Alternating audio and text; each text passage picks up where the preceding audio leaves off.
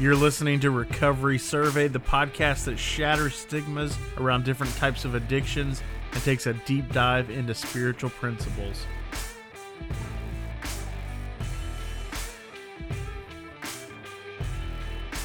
was going to shoot something up driving to work and I forgot to bring something to dilute the, the cocaine with and I stopped by the side of the road and scooped up from a stagnant drainage ditch enough dirty water to, to use to shoot up with. My guest today is Dr. Linville Meadows. He is the author of A Spiritual Path to Recovery from Addiction, a physician's journey of discovery.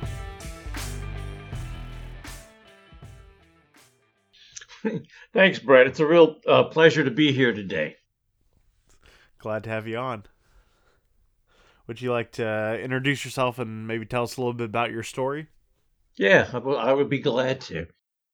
I'm 72. I've been in recovery since 1997. I'm a retired uh, physician, a cancer doctor, and I live with my wife on a little hobby farm up in the Blue Ridge Mountains of Virginia.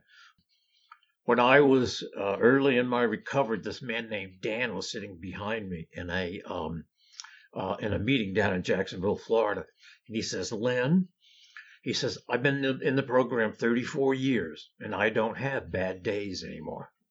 Well, it's 23 years for me, and uh, Brett, I do not have bad days anymore, which is really quite wonderful. From the very beginning, from the very very first, uh, things have gotten better almost every day. There's been some ups and downs.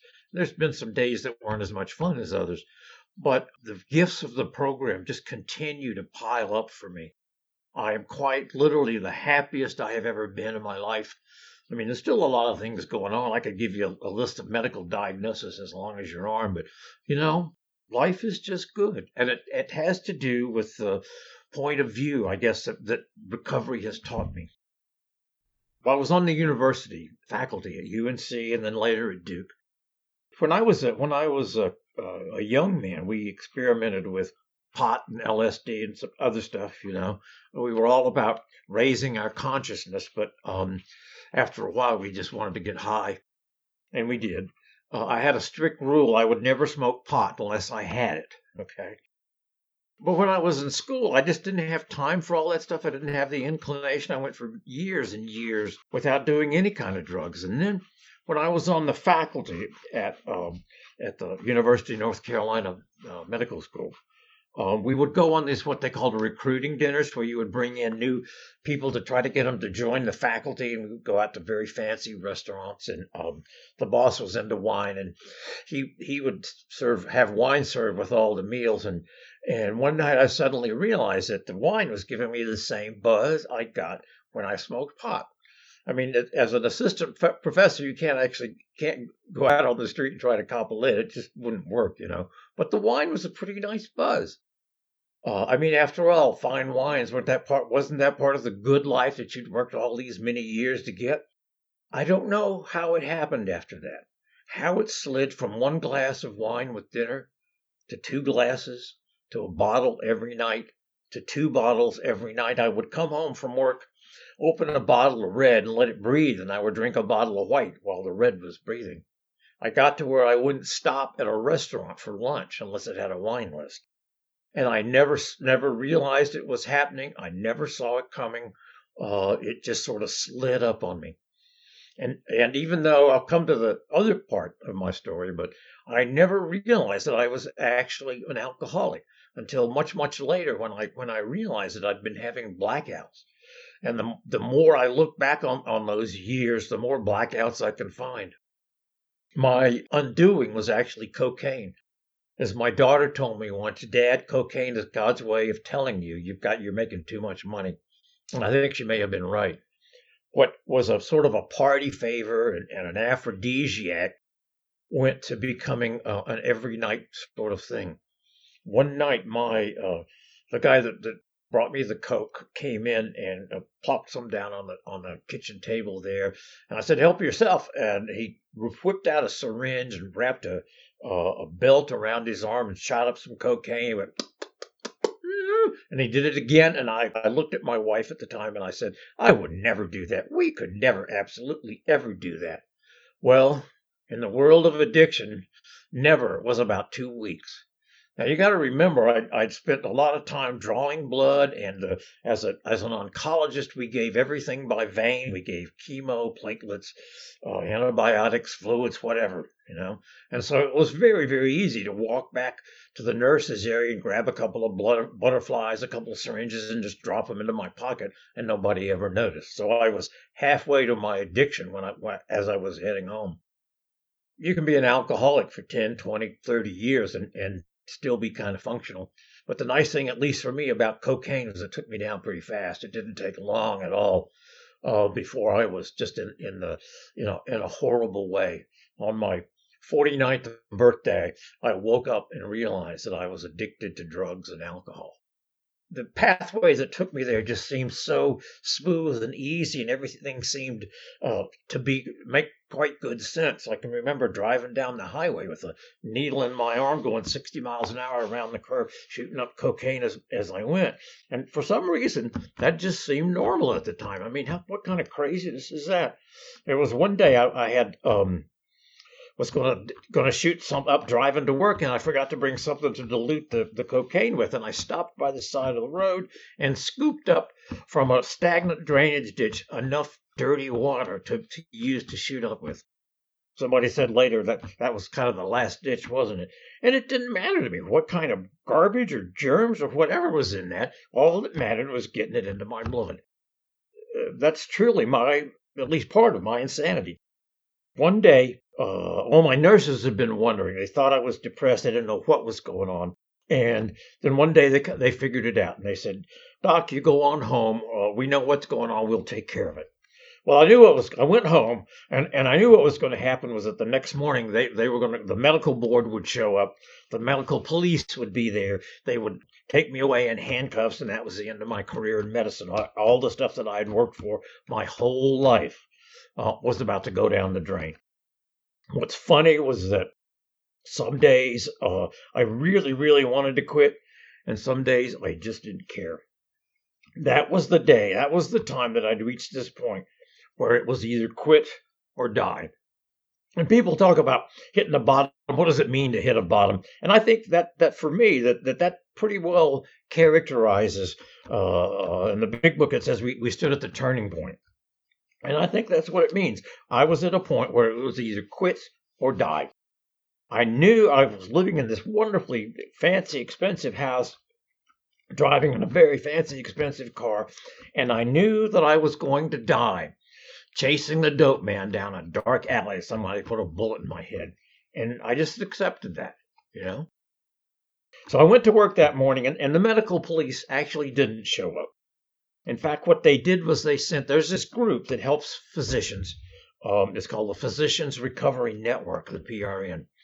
And what they do, it, it's it's mostly composed of of uh, impaired physicians who who found a way back, and their job is to help others. And it, they protect you from the medical board, but they give you they give you this this um, command. Basically, you have to go to a PRN approved rehab facility one that's especially geared to take care of physicians. That also includes nurses or or uh, lawyers or anybody else with enough money to pay for country club rehab. Uh, but you, if you don't finish the program, and with the approval of the staff at the at the rehab, your license is gone.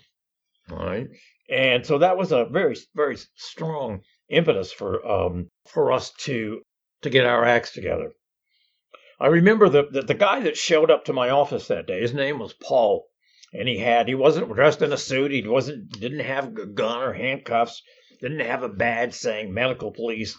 And he had this really, I guess I would say, shit eating grin on his face. And he came over and gave me a hug. And I thought, who is this weirdo giving me a hug? What is he grinning about? Well, he was grinning because of his of the serenity that he had and the comfortable place he was in his recovery. I've heard it said that you should wear your recovery like a loose fitting set of clothes. It should flow easily and smoothly. And you could see that in his in Paul's face. And he said, if you got a problem, now in medical school back in um, uh, early 80s, uh, you really didn't get any training, no lectures at all on how to treat addiction in any of its forms. We learned all about cirrhosis and all the other physical problems that come from alcohol or drugs, but nothing, absolutely nothing about how to treat the disease. So I had no idea what he was talking about. In a moment of clarity, I said, Yes. And he said, Do you want to do something about it? And while, while a yes was in my mouth, I said it again. Yes, I do want to do something about it. But again, I had no idea what was about to happen. And I said, Can I go home and get a, a suitcase of clothes? And he says, No, just get in the car. And about an hour later, we arrived at, at uh, a detox.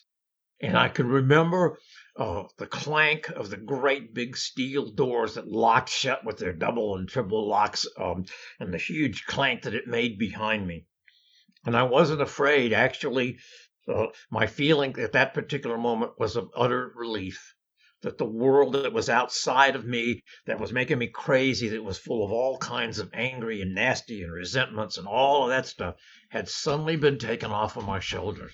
And I and I was so relieved and I was so thankful just to be away from it. I can remember they, they said they kept me an extra day because I was so sick. Um, Normally, it's only three days when you let the toxins drain out of your system, but they kept me for an extra day. One of the counselors said, You probably don't have any idea what's going on here, do you? And I said, No, actually, I don't. he says, Well, you being special and all, because you're a batshit crazy oncologist, they got a special place for you. There's a rehab down in Atlanta just for doctors and uh, doctors on the skids, and we're sending you there. Well, part of me just said, You know, let's just go home and get stoned and forget all this stuff. And part of me said, if you don't get on that, airplane, you're going to die and it's not going to be pretty.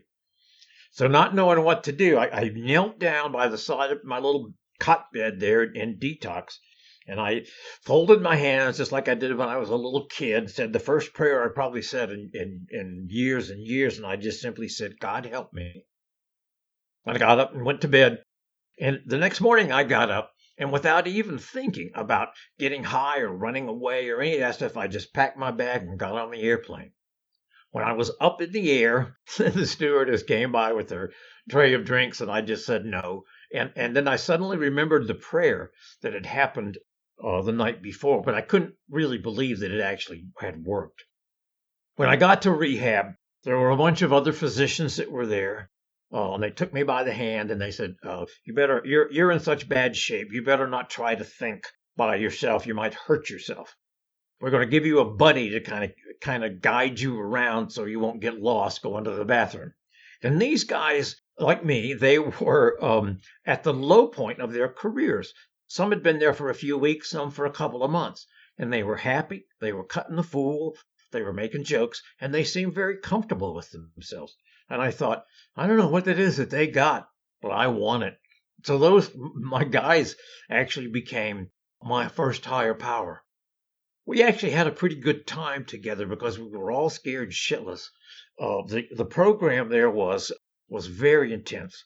You started with the morning spiritual at 8:45. You had either classes, lectures, or group sessions all day uh, you went and got something to eat, and then you had to be at a meeting every night. So by the time you got home, it was 9:30, and we would always sit around after we got home and talk about recovery in one form or another. So you were just inundated.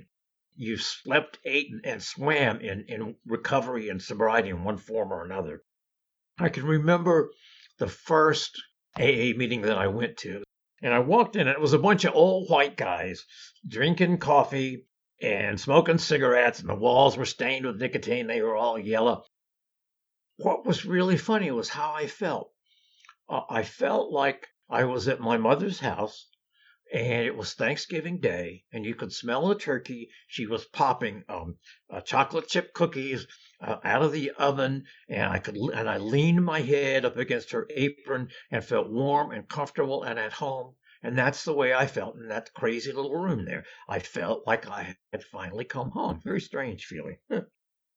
I began to, to work on the steps. I was I was so frightened that I was willing to do anything. You know, they say you got to be willing to uh, work on your recovery with all the energy and drive that you worked on your addiction. Because of my fear, that's that's what I did. I can remember one night I was supposed to meet my dope dealer to get a, a great big huge ball of cocaine and I needed fifteen hundred bucks. And in those days, you uh, could only take out five hundred dollars at a time from an ATM. It was Friday afternoon, Friday evening, and I drove to three different ATMs in three different counties to get enough money to do this. I drove another county to see my guy, and then he, he and I drove to another county to see the guy that was supplying him. And then and then I had to go, you know, I had to drive back home. It was like 4 a.m. in the morning before I got back. But that didn't seem like too much trouble to me. Um, and they said if you you have to put that kind of energy into your recovery.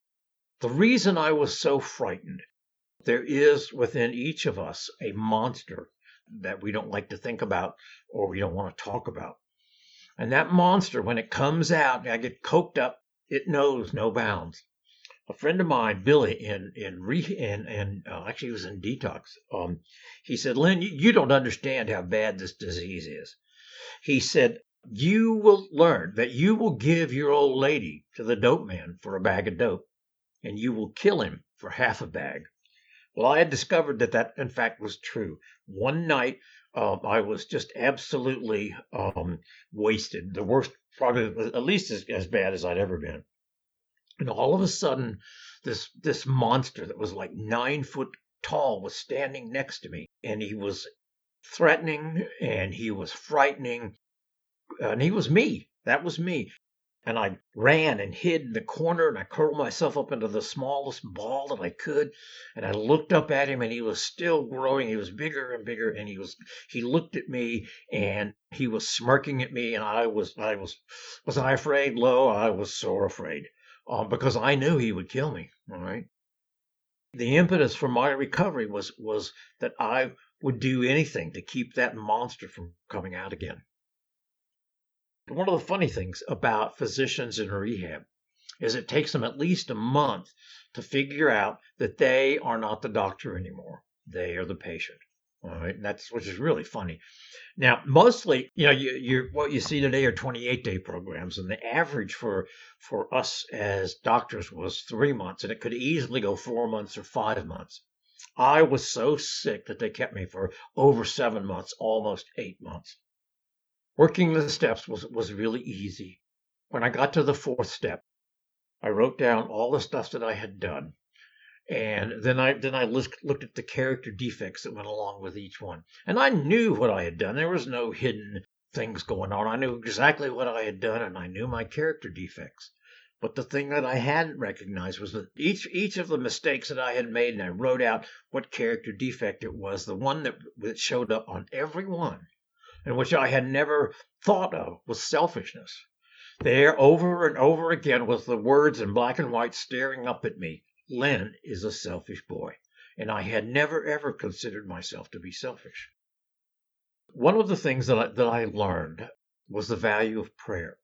When a person comes into rehab, you take away their chemical coping skills, and they really have not had enough time to develop the non chemical coping skills that it takes to live in the world and that recovery gives us.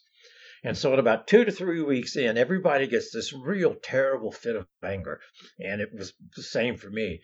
And I was sure that I had this terrible, terrible resentment that just occupied all my thinking and everything about me. I was sure that this person had stabbed me in the back and ruined my whole life, and I, I, was felt so bad. I was I was literally ready to take my car and park on the railroad tracks and wait for the 310 to show up. Fortunately, my roommates could see what was going on, and they took my car keys away from me. And then, very shortly thereafter, this man showed up in our apartment, sat down on the couch, and I was fuming and venting. And he said, I think you've got a resentment there, Len. And I said, No, I don't. He says, Yes, you do. He says, I'm going to tell you how to get rid of it. And I said, Okay. And he said, I'm going to teach you this prayer. And I said, Whoa, whoa, whoa, stop. I'm not sure I believe in God, and I certainly don't know how to pray. And he says, You want to get rid of this resentment? Then sit down and shut up and do what I tell you. All right. So I did. And he said, Here's here's what I want you to do. Every day for 14 days, I want you to say this prayer. And it's really simple. God, I thank you for taking away my resentment and replace it with the faith that no matter what happens, everything is going to be all right. Well, being a good alcoholic, once a day was good, twice a day would be better. So I did that. And about a week later, I suddenly realized that this resentment It wasn't gone, but it was had shrunk down to the size of a very small box over in one corner of my consciousness, and it wasn't making me crazy anymore. Now, I spent a lot of my life at the medical center doing research of all different kinds cancer research, research on the bench, research in the clinic. But if you do an experiment and it works, you can't wait to try it again to see if your if your results are reproducible. So I, I couldn't wait to try this thing again because it had worked and it had really stunned me, you know. So an opportunity came up pretty quick and I did it again and it worked again. And I did it again and it worked again. And what's funny is that you can replace the word, you can replace resentment with fear, obsession, anything that's bothering you at the moment. God, I thank you for taking away my fear and replace it with the faith that no matter what happens, everything will be all right. And that prayer has worked for me every time for over 23 years. I mean, there's nothing in my life that is as reproducible or as dependable as that prayer that was the beginning of my faith. All right. Faith that when I pray this thing, it works for me. All right. Very simple. I know that it does. Every time I use it, it does. I've given it to other people and they've had the same result. It's the idea that faith replaces fear. It's in the it's in the NA book, but it's not in ours. But it, it's spelled out. And if you look at spiritual uh, testaments all through uh, all different religions, different parts of, of humanity, the same thing is told that faith will replace the fear. And when you do that, you reach a state that the of uh, serenity. Uh, the Buddha was, was thought to have said that the secret to life is to live without fear. And, and I think there's truth in that. When I was still in rehab there, I knew I wasn't going to go back to medicine because the way I practiced medicine was killing me, quite literally. There's a lot about medicine that, that really feeds, that really fed my addiction. And so I prayed, what should I do when I get out of rehab? Well, sometimes I would pray and you could hear something, a voice or something. And sometimes I would just wake up the next morning and there would be a word or two just sitting on my belly. And the next morning when I woke up, there were these, there were these two words looking up at me and they were live free. The two words were live free. Well, I wasn't quite sure what to make of that because, you know, I'm like I mentioned, I'm from the 60s and 70s and free love, free sex, free dope, free phones, all that, free music, all that stuff. That didn't work. And, and I was sure that couldn't possibly be the answer. Okay. So about two weeks later, I did the same prayer again. God, what am I supposed to do when, when I get out of here? And the next morning, there were two little words sitting on my tummy looking up at me, and they were live freely. And it took me two years to figure out what that meant. And it means to live free of fear. And to the extent that I can remove the fear from my from my consciousness, uh, I'm going to be happy. Um, I'm going to find serenity, and I'm going to be happy in this life. And for me, that's that's what re- recovery really gave me was serenity. Some people hope to find abstinence, which is where you don't drink. But as we both know, abstinence without without sobriety is just being a dry drunk. You get a what what I think of as a daily dose of spirituality just by going to the meetings. But for me, the the program is really about finding recovery, which is a whole new way of living, a whole new way of thinking about who I am. Part of the process of recovery is creating an entirely new person, getting rid of the old the old Adam, as Paul would say and that turned out to be actually a lot of fun because I got to got to look at myself in a new way, and the stuff that the the millstone that hung around my neck didn't bother me anymore. And it took a while. It's taken a long time for that to happen. The other thing that goes along with that is I get to take control of my thoughts and my emotions. No longer do my do I have to let my anger or my uh, irritability or my resentments drive my life. I can learn how to control the thoughts in my head. No longer do I have to respond reflexively. I have a buddy Wayne who, who in the old days would would uh, say something really nasty about me, and I would just punch him. You know. Well, today, if Wayne says something really nasty about me, I go, I stop, and I look at what's going on, and I can say, hmm, that's interesting. I wonder why he said that, and just simply walk away. And I no longer have to respond reflexively I set up, set myself the task of removing all negative thinking from my mind. And it took me six months to go from a state where there was a lot of negativity to where there was very, very little. That means that I have to get rid of my resentments. I have to find forgiveness by forgiving everybody for everything I even thought they might have done to me. I have to remove blame and shame and guilt from, from my life. I have to get rid of the what ifs, the if onlys, and the shouldas, and the couldas, and the wouldas if I pull the weeds out of my consciousness, then the good things will have a have a much better chance of growing. Bill W. talks about we'll meet you on the path of happy destiny. For me, uh, I, I would have used walking the spiritual path. My idea about recovery kind of goes like this. I was a meet, at a meeting with my friend Robert, who I've known for a long time, and we were talking about why we went to meetings. And Robert says, with a lot of confidence, he says, I, I come to meetings to carry the message. And I said, Well, Robert, what is the message? And he was, was a little taken aback there because the message is not don't drink. I mean, the big book says the bottle is but a symptom. We have to deal with the underlying stuff. And it suddenly, I had an epiphany sitting there. And I flipped open the book and I found the quote. And it was, We learned that living by spiritual principles would solve all of our problems. And that, in fact, is the message. So that my job now is to carry that message a lot of people have reached out to help me on this on this pathway that I've been on. Dozens and dozens since, since Paul, and Paul was the first. And, and I don't remember their names, most of them, but I do remember Paul's name.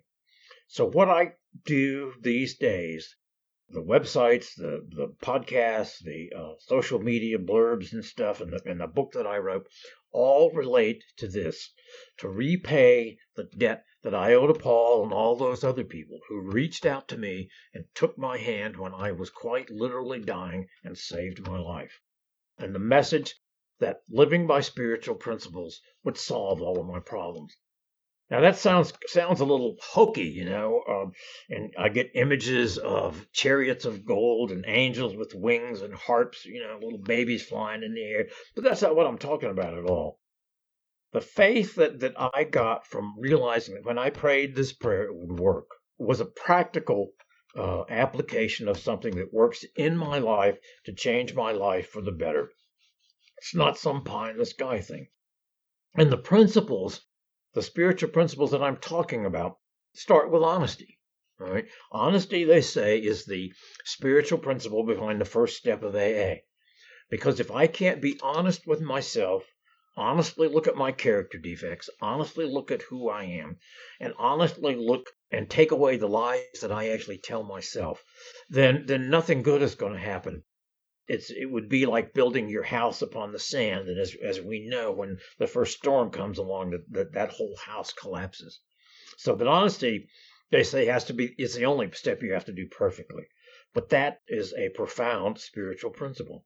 Other spiritual principles that you encounter working through the steps are compassion, kindness, thinking more of others than myself. The top of page 20, the very first sentence, very early on uh, in the big book, is that our very lives as ex problem drinkers depended on our ability to, to think more of others than, than, than ourselves.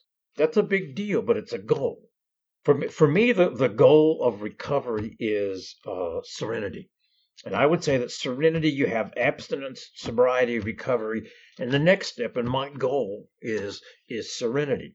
Now that's an old term and it's used in the serenity prayer, but it's not just something you rattle off in the prayer, it's actually a state of mind.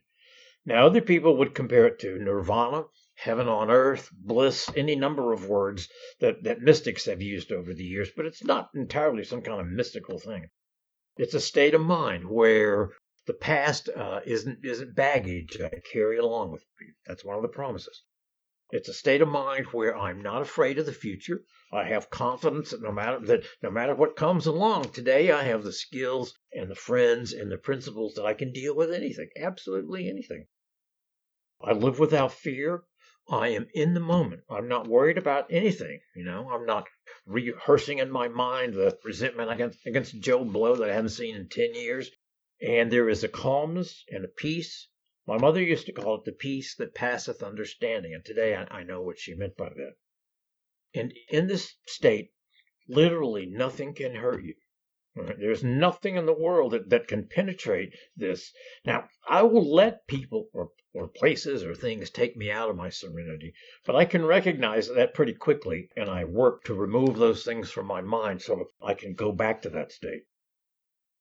Mindfulness is part of that, where I'm paying attention to what's going on in front of me, paying attention to what I'm doing right now, and not letting these, these thoughts take control of my mind and send me reeling one way or another.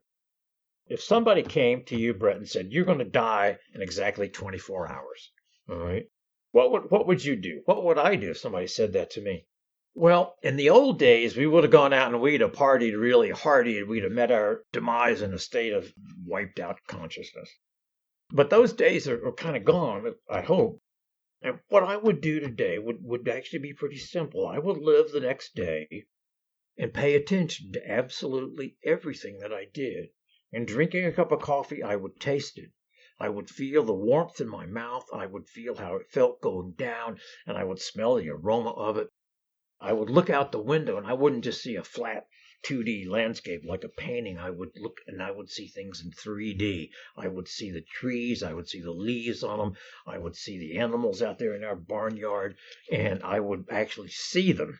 When I had had lunch, I would I would smell the food. I would feel the texture of it in my mouth. I would taste it on the front of my tongue and on the back of my tongue and on, on the way down. All right. I would literally cherish every moment. That's one definition of mindfulness. But fortunately, Brett, for you and me, I have it on, on good authority that we'll probably live longer than just tomorrow. But why not live that way anyway? All right.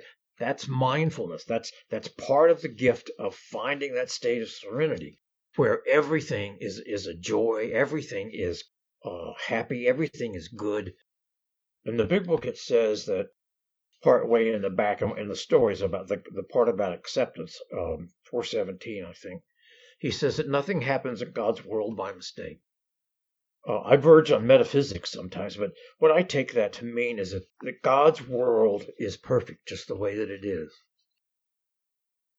Well, I would say that the world in front of me, the world I live in, is perfect just the way it is, if only I have the eyes to see it. I get hung up in dualities that there's such a thing as, as good and evil or good and bad.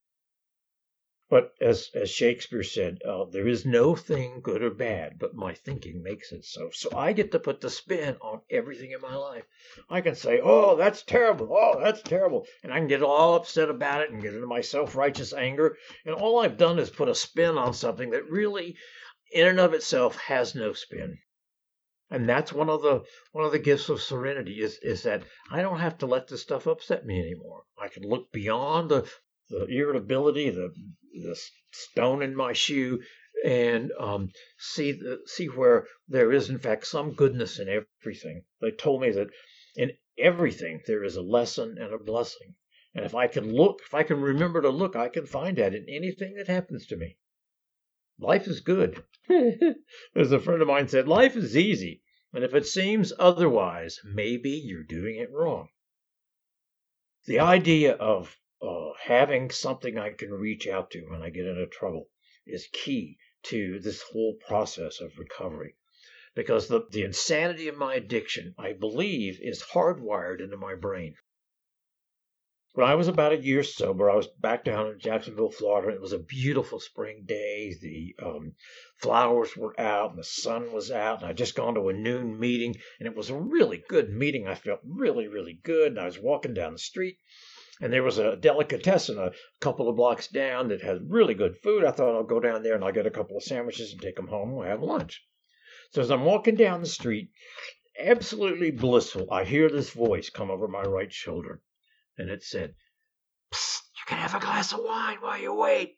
And I thought, oh my God, oh my God, what's going on here? That's not good. and then it said, they won't be able to smell it under your breath. and I went, that's ridiculous. I know you can smell wine on somebody's breath. It's very, very distinctive. And then the thought came, but if the voice says it, it must be true. And now I'm really frightened. Um, I don't have a big book. I date myself because I didn't have a cell phone in those days. I couldn't call my sponsor. I had just gone to a meeting. So what do I do? You know? And at this point, the voice says, You can have two. Well, if I had two glasses of wine, I would finish the bottle, and, and when they closed at midnight, they would pour me into a cab, and I would have to go home and face the hurt faces of, of my of my family, and they would send me back to detox and yada yada yada.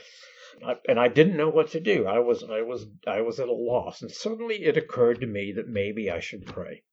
Well, I didn't know much. I didn't know much about praying in those days, and uh, so I just, the only prayer I could think of was a serenity prayer. And I went all the way through the serenity prayer, walking down the street with my eyes open, not caring who heard me. All right. And I was so frightened when I got to the end of saying it, I started saying it over. And I got about halfway through the prayer and I stopped because I could not remember what why I was praying it. And I walked down the street, went into the deli, got my sandwiches, and as I was checking out, I suddenly remembered what had happened on the street and I laughed.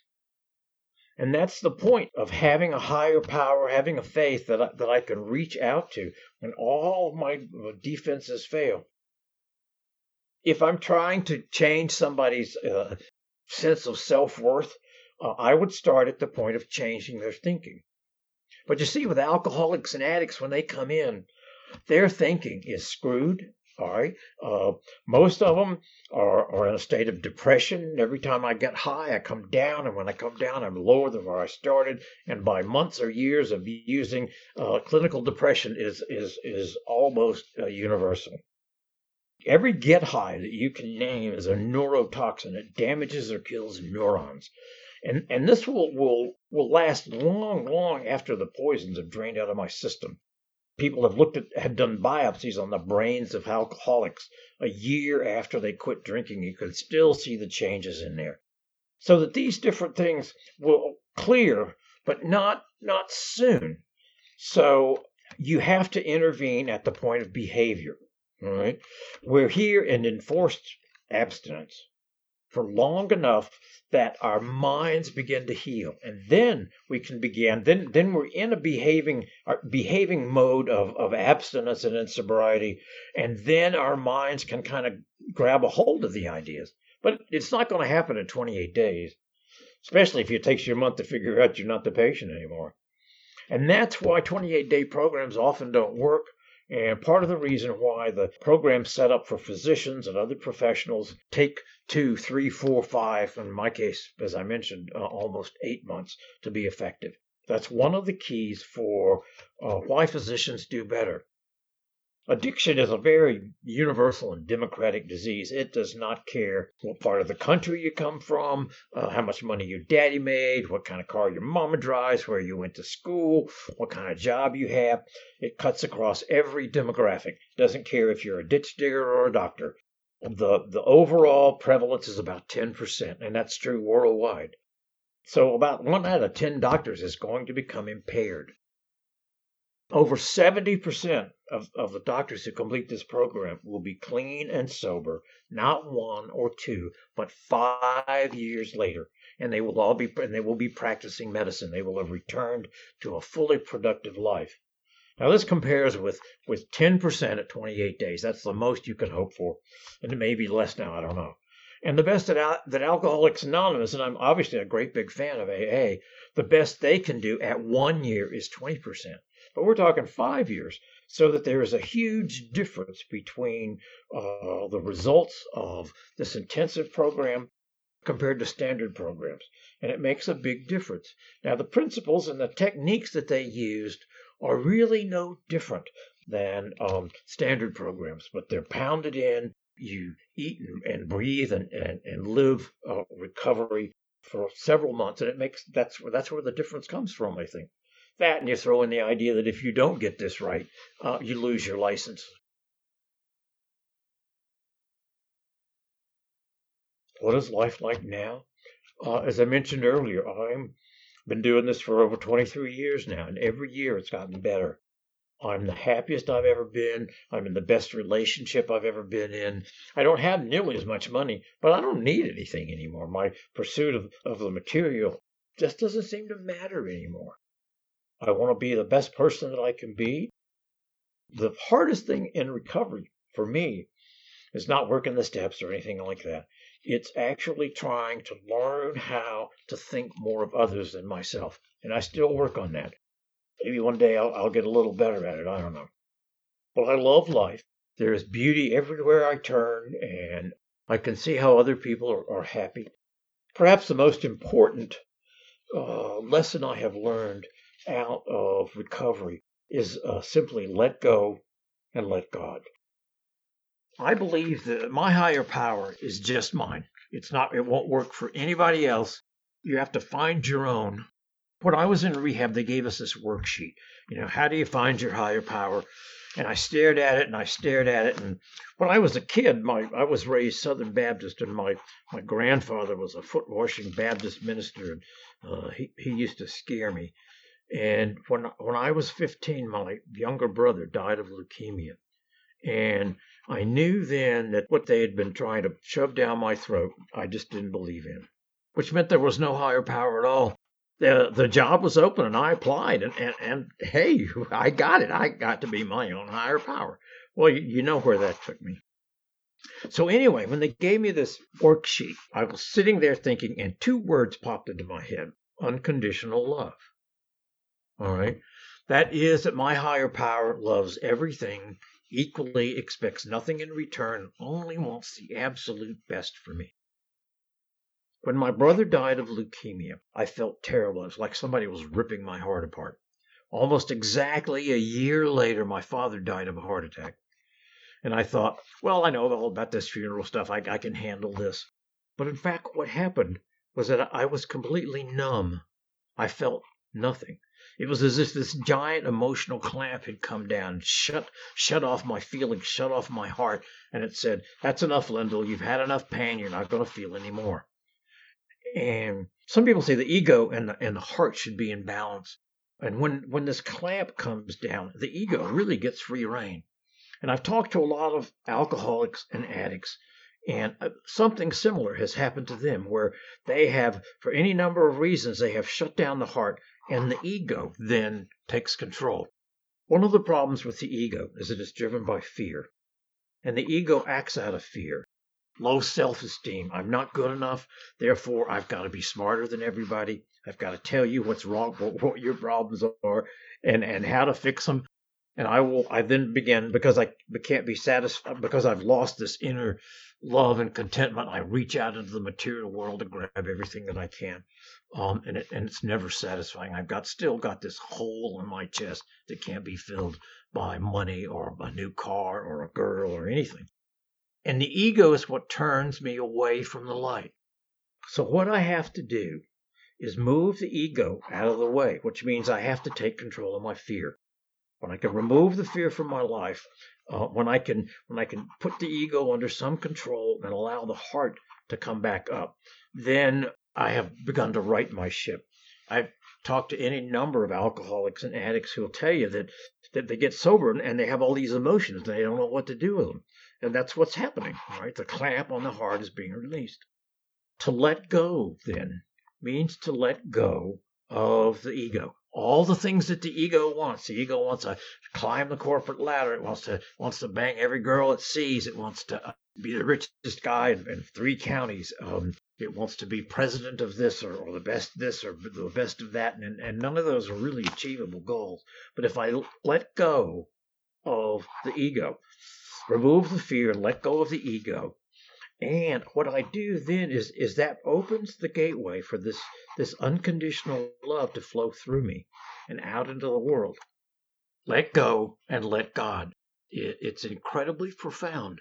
One of the things that I've learned is that spiritual truth is where you find it. You can you can find the same uh, wisdom uh, any number of places.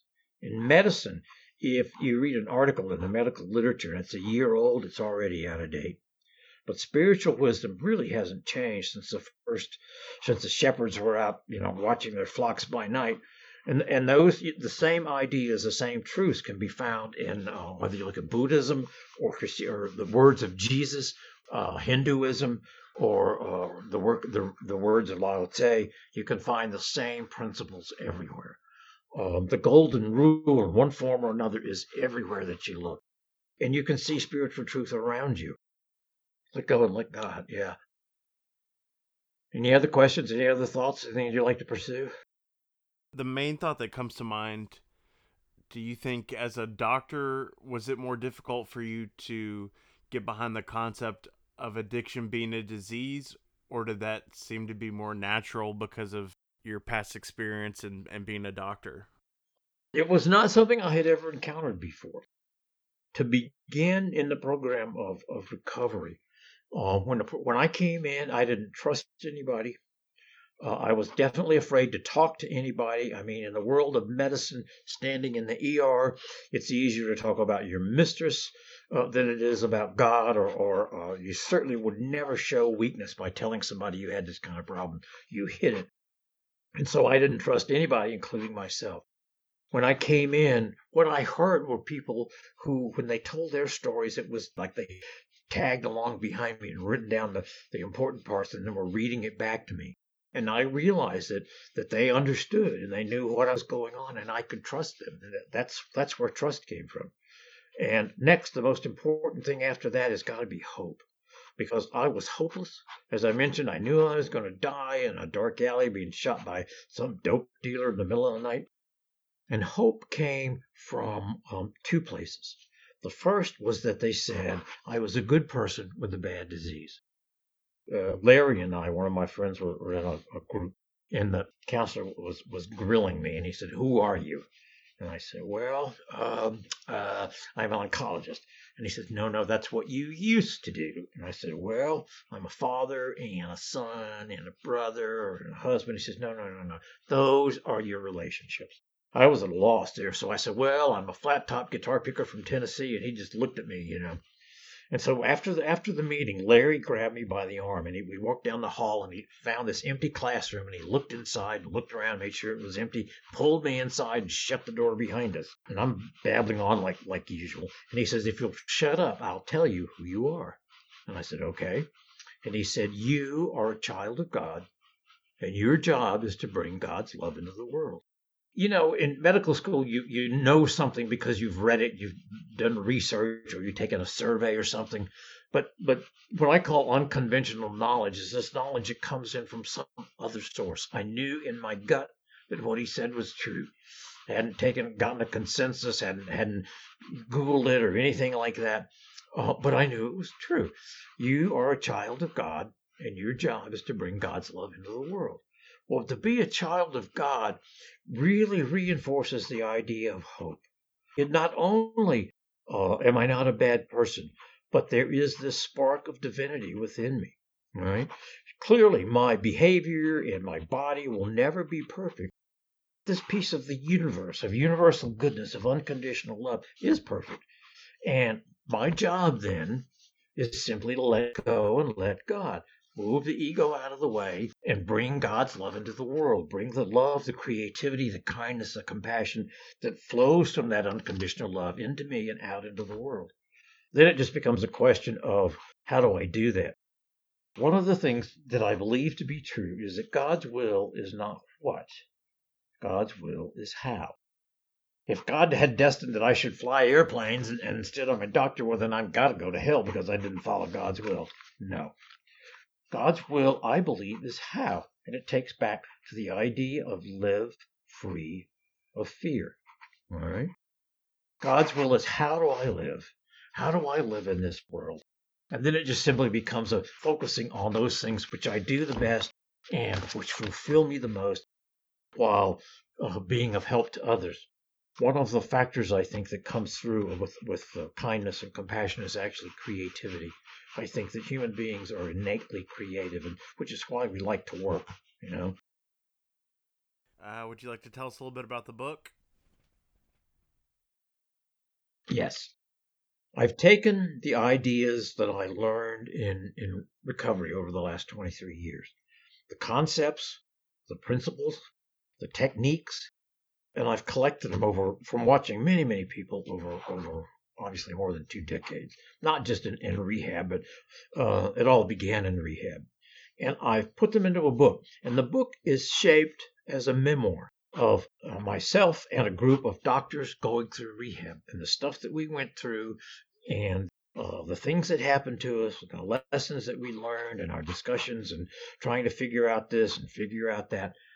And it starts on day one of rehab. And, and as I come into the airport in Atlanta, each little section is a, is another lesson, another idea, another experience that that pushes me towards towards a recovery that I can live with. And it, it's not a rehab of the twelve re, rehash of the twelve steps. What it is is looking at the principles that make up the twelve steps. It concentrates on, on how to change myself, how to change my thinking, how to change my behavior. Pretty much every concept that we've touched on in this interview is, is included there in one form or another. The idea behind the book is to carry the message that, that is that living by spiritual principles will, will solve my problems. The name of the book is A Spiritual Pathway to Recovery from Addiction, a physician's journey of discovery. It's available on all the usual outlets where you can buy it online. It's twelve ninety nine, and if I order it from the publisher, it costs me over seven bucks by the time I get it. And if I send it, uh, it costs me another four bucks uh, if I'm going to mail it to somebody. So I'm not going to make any money off of it. But the ebook I can give away for free, right? To as many people that want it. So the idea then is to spread, to carry the message to as many people as I can. If I am at a meeting and there's 30 people there, I know that I'll hit three of them because they'll come up afterwards and shake my hand, you know, talk to me. So that the most I can hope for in any particular group is is one out of ten. So if I if I went to a, and told my story once a week, you know, for the next umpteen years, the, the number that I can reach is actually very small. Through the book, through the uh, social media and stuff, I can sometimes reach two or three thousand different uh, different people in a, in a week's time. And some will read the book and some won't, but it doesn't really matter. The idea is, is, as my friend Robert said, is to carry the message. And if people are looking for you on social media, what what is your name and how can they find you? The uh, Linville Meadows is is pretty much on all the all the different social media. You can Google Linville M Meadows MD and you'll find me. I have a website devoted to the book. It's called Spiritual Pathway to Recovery. I have a website devoted to understanding the disease of addiction and its treatment, and it's called uh, The Answer is Recovery.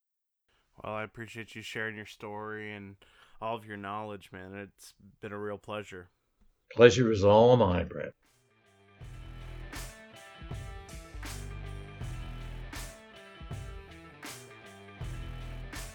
Thank you, Dr. Meadows, for being on the show today. If you guys would like more information about Dr. Meadows or his book, the links will be in the show notes.